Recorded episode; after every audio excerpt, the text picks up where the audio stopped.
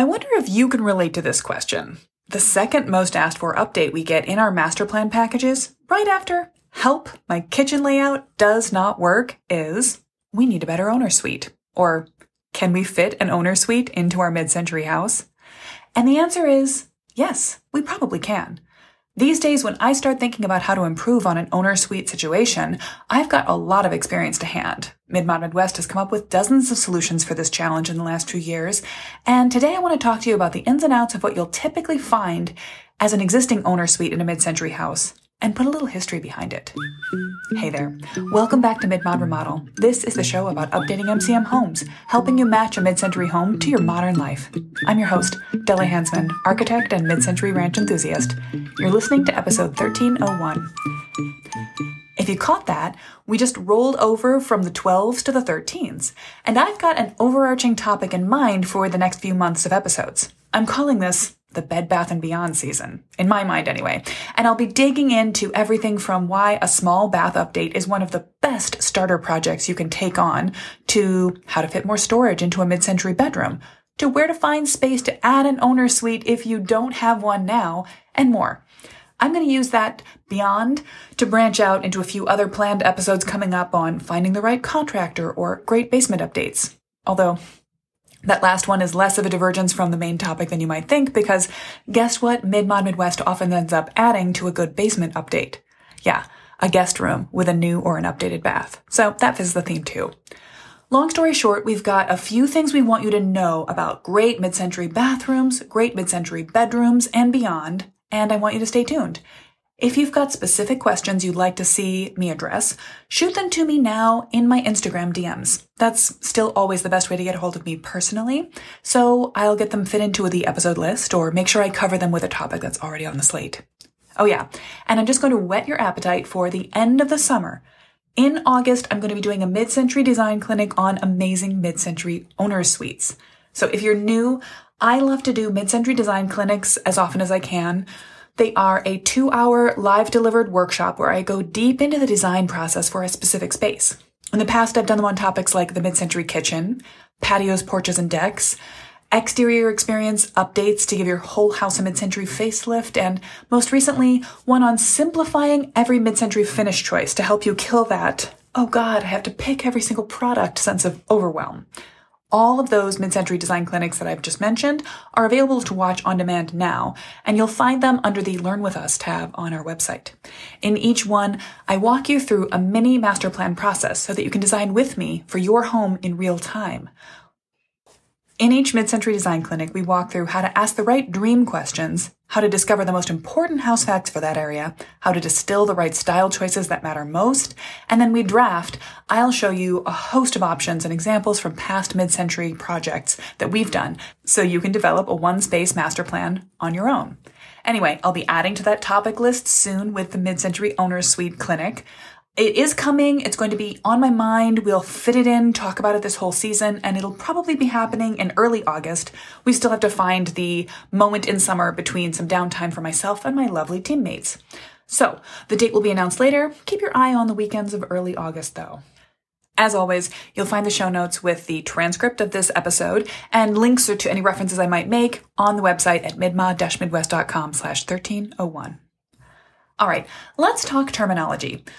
What is an owner suite? Mostly it's the largest bedroom in the house. Possibly it's got a better or more private view. Possibly it has more storage space, an extra closet than the other bedrooms. And possibly it has an ensuite bathroom, so you don't have to step out into a hallway to access your bathing space.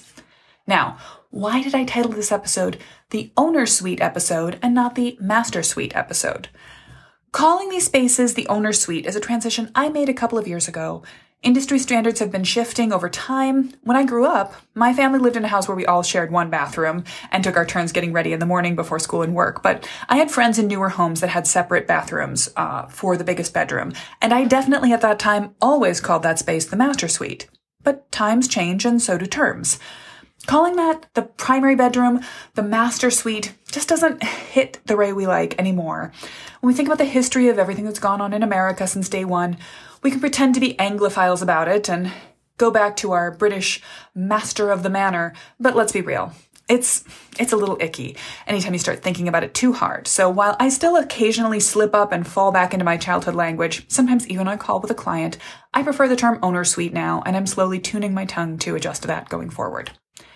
Now, no matter how you slice it, you could refer to that bedroom as the primary suite or just the bedroom with the ensuite bathroom. One more thing about the owner's suite. I like to put the apostrophe in the right place on my written documents to indicate to my clients that I mean the suite for the two owners rather than the owner singular suite. Unless only one adult lives in the house, Mid-Mod Midwest is all about vintage style, but not vintage values, and we certainly aren't talking about a Don Draper era when only one person's income is paying the mortgage. And frankly, even if it were, that totally discounts the labor and contributions of the other members of the household. So I like to think of it as the owner's plural suite. All right, now we've got that out of the way, let's talk about the space itself. You'll hardly be surprised to know that what makes a good owner suite, in my mind, depends on you. Your preference is a matter that makes more difference to me than anything you'll find in a realtor's standard or a to-do list found on a clickbait magazine article. But I want to talk you through some of the things recent clients have asked for and how you can decide what resonates more for you in your own home. A lot of our clients want help to improve on or add an owner suite to their homes these days. And it's starting to seem like having an owner's bathroom, one that's separate from a shared or hall bath, can be a deal breaker for a lot of people these days. This came up in a design chat I just recorded with Sarah Yearout of Mid-Century Homes in Boise. She says that in Boise, and I'm assuming it's true in other markets, they're really struggling to sell homes that don't come with an ensuite bathroom. And this sometimes happens even in their coolest, their most mid-century gem architecturally significant homes. If they were built before a certain era and don't come with an owner suite standard, people beyond a certain price point just won't consider a house that doesn't have a private bathroom. It doesn't even have to be large or grandiose, but it can't be the shared hallway bathroom, even for a couple living in the house alone. I find this fascinating. I was kind of surprised by it, but on the other hand, it's definitely something that comes up in most of our mid-century master plan projects. I'm curious, how do you feel about this yourself? Do you have an owner suite? Do you need one? Do you want one? Do you wish yours were snazzier? Or does the whole concept feel strange to you? I would love it if you would pop into my Instagram D Ms and tell me the answer to your question, because I'm trying to take a little survey and figure out how important the owner suite feels to the mid-century enthusiasts of the world. All right, because everything is better with context, I want to talk a little bit about the history of the owner suite. With all the media and real estate attention on this glorious owner suite area, it's easy to forget that they haven't always been a staple in home design. I mean, there was a time when people who wanted the privacy of performing their morning ablutions in their own space did that with a basin and a pitcher of water and a chamber pot. That time was not so very long ago. One of my favorite murder mysteries of the nineteen thirties, Strong Poison, had a plot that turned on possible poison in the urine basin set out in a guest's bedroom space. Um, that, of course, is almost one hundred years ago now, so not super recent, but it's interesting to take the timeline back a little way. So let's go back to, say, the early nineteen hundreds. The idealized Victorian bathroom had a stand-up shower, a plumbed pedestal sink, a flush toilet, possibly a bidet, but that ideal bathroom wasn't something that everyone had access to. Rural homes had outdoor toilets. Many rental units in cities had shared bathrooms down the hall rather than a private bathroom for each home. The idea of the pristine and clean bathroom as a domestic necessity really came into the public mind after the nineteen eighteen flu pandemic. Fun fact, this is also the moment when all of those apartment buildings were built with the large double-hung windows and the large in-unit radiators that you couldn't control. So if you ever suffered through uh, time in your teens, in your college years, in your twenties, living in an overheated winter space in a rental unit without individual heat control and swearing while you had to open up a window to achieve a livable indoor temperature, that wasn't an accident. That wasn't a mistake or a failure on the part of the building. It was on purpose. The building was built at the height of the post-pandemic fresh air craze, and those buildings were built with overcapacity boilers. Intentionally, the plan was to warm up the units so much that tenants would be forced to let in fresh air, even in the coldest weather. So That was also, though, coming back to bathrooms, the heyday of the subway tile moment and the moment when that idea of a four foot high sort of high tide line around all the bathroom walls came into prominence.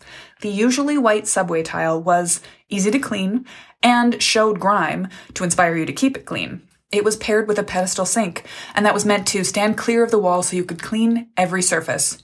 No germs allowed. So if you listen to the Mid-Century Kitchen History episode where we interviewed uh, Sarah Archer on her amazing, wonderful book, The Mid-Century Kitchen, read it, buy it, come back to it every year. It's great. She talked about how in the nineteen thirties, companies were really starting to groove on the idea of color as a way to become fashionable and to introduce planned obsolescence, to force people to buy and rebuy things that hadn't broken or gone out of style, or gone out of use. They had gone out of style. So people weren't really budgeting for fashionable bath remodels year by year then, but each year after the post-war boom kicked in, when people were building and spending money on houses, builders were right in there with, this is the most stylish, best color bathroom for this year, fill in the blank year. So people started at that point to get into the idea of the bathroom as first a necessity, then something that was practical and healthful, and then something that was stylish and fun and demonstrated your personality. So the the the system is shifting. The idea of luxury in the bathroom is coming. Still, change didn't happen overnight. In nineteen forty, just a little over half of American houses had hot water, an indoor toilet, and a bathtub. And even in nineteen fifty, a quarter of U S households per census did not have a flush toilet. That means the era of outhouses is still within our living memory now. Ask your grandparents, if they are still around, what they remember about. Did they have indoor plumbing even from their earliest childhood years? Now, this is where I'm going to get a little more granular as we come into the mid-century era. My personal moment of studying year by year by year the transition of how mid-century houses improve. One of the best places to look for evidence around that is contemporaneous advertising and marketing materials. So here in Madison, that means going through the records of the annual Madison Parade of Homes brochures. This was a home show that took Madison by storm in the nineteen fifties. The Wisconsin State Journal reports after the nineteen fifty-two Parade of Homes, seventy thousand visitors had come, and they counted cars from eleven states. The parade showcased eighteen incredibly modest ranch homes priced between eleven thousand dollars and seventeen thousand dollars just outside the new Beltline Highway. And only a few of these homes had even an attached garage. Most of them had two bedrooms. We were talking basic baseline. But they were still trying to make the most of what they had. I love this from the advertising pamphlet for one of them. They're bragging up the large, handsome mirror above the basin in the bathroom as a key feature. This bathroom comes with a mirror. Can you imagine? Anyway, from nineteen fifty-two on, the houses grew in amenities and style features. nineteen fifty-four was actually a big watershed year. That was the year that the two-car garages were first introduced in Madison. Just a few houses had them. Just a few also had a luxurious second bathroom, just a powder room, not a private owner's bath. These changes were accelerated in nineteen fifty-four by the Federal National Mortgage Association Charter Act, which aimed to make home buying more affordable for some people. Be sure to check out my episode on redlining if you want to know more about racial inequity in mid-century home sales. But it did introduce lower down payment costs and the thirty-year fixed mortgage, which made home buying more accessible to a lot of people. So in that moment, after nineteen fifty-four, houses started to be bigger. They started to have three bedrooms as a default. They started to have more features. Two-car garages were standard, and you start to get more and more of these things. This is where you start to see owner suites pop in. And I've come across owner suites in a lot of different mid-century homes from the early and mid-fifties, with the caveat that they're always extremely modest. Usually what they have happening is there'll be a block of bathrooms separating the primary bedroom from the others by a little bit more hallway space, giving them a little more sound insulation. They'll have just a little more storage, and usually there's a block which has some hallway linen cupboard, uh, an everyone bathroom, and an owner's bathroom all grouped together in kind of a, a jigsaw square or a Tetris matter. That owner's bathroom, though, is by far the smallest, as opposed to in a modern house where the hall bathroom pretty much looks the same, same layout, same features as a nineteen fifties hall bathroom. In a new build house, the owner's bathroom would be much bigger, much more luxurious, have multiple separate features. In that first version of the owner's bathroom, it would be a single sort of a vanity with just room for the sink, a small toilet, and a stand-up shower. In many cases, as I've worked with people, those stand-up showers are so small that a large person doesn't even find them comfortable to use. Certainly, they are nobody's idea of luxurious, but they exist. This is a, a pro and a con. Sometimes it's hard to persuade yourself to change the layout of a too small space, whereas if you were building from scratch, you could do a little more what you want. But you can make your choices, and we can think about where we can borrow a little more square footage here and there, often a thing we deal with in our master plans. Since those first days, though, the space has just kept on growing. The owner suite gets a walk-in closet, a more luxurious bathroom space every year. Sometimes it feels like a luxury arms race to me. And while I was doing a little research for this podcast, I came across an article that mentioned the idea of a dual owner suite. That is a grand bedroom storage space and bath for two people, two halves of a couple in a partnership. That's actually a new one on me, but you never know. It could be the right choice for the right person or people. As always, it depends. So that's what owner suites have been. Let's talk about what owner suites are and could be. I think that there's a bunch of different possibilities, and what I really want to emphasize throughout this entire season is that the choices that you make should be the right choices for yourself. Here's a couple of interesting examples. Um, for one couple, they were living alone in a house. Uh, it had a three-bedroom space upstairs with a single bathroom, and they were planning to keep it that way. They didn't want to change the outer borders of the house, the envelope, and it was a split-level house, so they would have had to sacrifice a bathroom and a bedroom entirely to put in a new bathroom. What we did instead, though, was propose moving their bedroom, which they had made the largest one. It had slightly the largest closet. We decided we could reconfigure the closet space in order to shift their bedroom into the one that was closest to the existing bathroom. Then they would have the option to A, step out into the hall and into that bathroom without being in plain sight from the stairs to downstairs in case a guest was over, or they could even cut a door into that private shared bathroom through their bedroom wall. We did this with just some reconfiguration of the built-in space in the house rather than having to build an entirely new bedroom. Now, for other people, sometimes it's just the access to that bathroom that makes it the owner's bathroom or that turns a shared bathroom into a type of an ensuite, especially if you live alone in a house. When I designed my own parents' home, where their bathroom is, it serves as the singular bathroom for the whole main floor. It's also their personal bathroom. Now, it does touch their bedroom, and we wondered whether it would be useful to have a door directly from their bedroom into the bath, and eventually decided against it. They would rather have storage in that space. But what we did do for them was to put an extra door on the opposite end of the shared bathroom that points to the laundry room. And from there, there's a door that goes right to the front hall. That's because they live on forty-four acres and are big prairie restorers. They're often coming in grimy and dirty, possibly with ticks on their clothes, and they want to come straight in, drop off dirty things in the laundry, and go right into the shower. That to them was more important than having a direct access to their bedroom. So that's just an example of thinking about how to personalize your access in and out of bathrooms for your personal life. Here's what I want you to take away. The bathroom is not a space to compromise on. Now, that doesn't mean I'm saying spare no expense. It should be luxurious beyond your dreams. I just mean you should make personalized right choices for yourself. Think about what you want and go all in on that.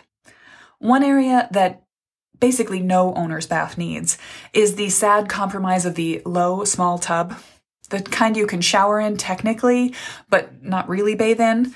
The kind of tub that's easy enough to get in and out of to make it an effective shower unit just doesn't ever really create a tub that's worth getting into for a soak. They basically only work for children's baths. So in my opinion, I always feel like if you're building a separate bathroom, it's not the only bath in the house. You want to choose. Do you choose to soak, or do you want the ease of a roll-in shower, or both but separately? Either way, I love to encourage my clients to tell me, are they tub people? Do they want a freestanding tub they can soak in, or that two people can soak in? Think about what factors that you really value, and if you can afford them with space and dollars, make those choices. In the end, What matters to you is what you need most in your owner's suite. Do you need an ensuite bathroom, especially if you live alone in a house by yourself or with a partner and it's literally just steps around the corner? Maybe you do, maybe you don't. You have to ask yourself what you need to improve to make your personal space. Are you looking for a quick cleanup spot or a glorious sanctuary for your daily spiritual moment? Is it a workstation to get your face ready to face the day or just a snug, efficient spot to dip in and out of? Also, it's worth asking the question, do you have an interest in multitasking that space? Are you curious about giving part of it as this part is our private bath, but through this little pocket door, this becomes a powder room that serves guests at the front hall? Having the flexibility to think about what can work and what's most important to you will let you make the most of the vagaries of your home, its layout, and what might be possible to do more. So, as I've walked you through the history of the developing bathroom in general and the owner's bathroom in particular, you've probably been thinking about your own setup. Have you got a private bath attached to every bedroom in your house? Do you want one? While not every mid-century home comes with more than one bath at all on the main floor, it is something you can add, and you can make it more or less mid-century vintage in style while keeping it perfectly in line with your own style. We can work with you to get the bathroom of your dreams. Adding in and updating owner suites is something that MidMod Midwest does for nearly every master plan project. I was literally just sketching out options for another one this morning. So if you'd like a little advice on the subject, you might be looking for a mid-century master plan entirely. Apply to work with us using the link in our show notes page. Or maybe you just want some help to plan out your own perfect great bathroom update. I can walk you through the steps inside our D I Y master planning program, Ready to Remodel. I'd love to answer your owner suite questions on our next monthly office hours call. Find out more about how to work with us or just get the transcript of this episode at our show notes page, midmod dash midwest dot com slash thirteen oh one. Next week on the podcast, I'll be talking you through how to master plan will help you pivot to deal with any situation. Shift in the economy, change to your budget, or the tile you love is out of stock. Not a problem. One of my favorite things about the master plan is how flexible it can make you as you plan a perfect remodel for you and for your home. More on that next Thursday. Bye for now.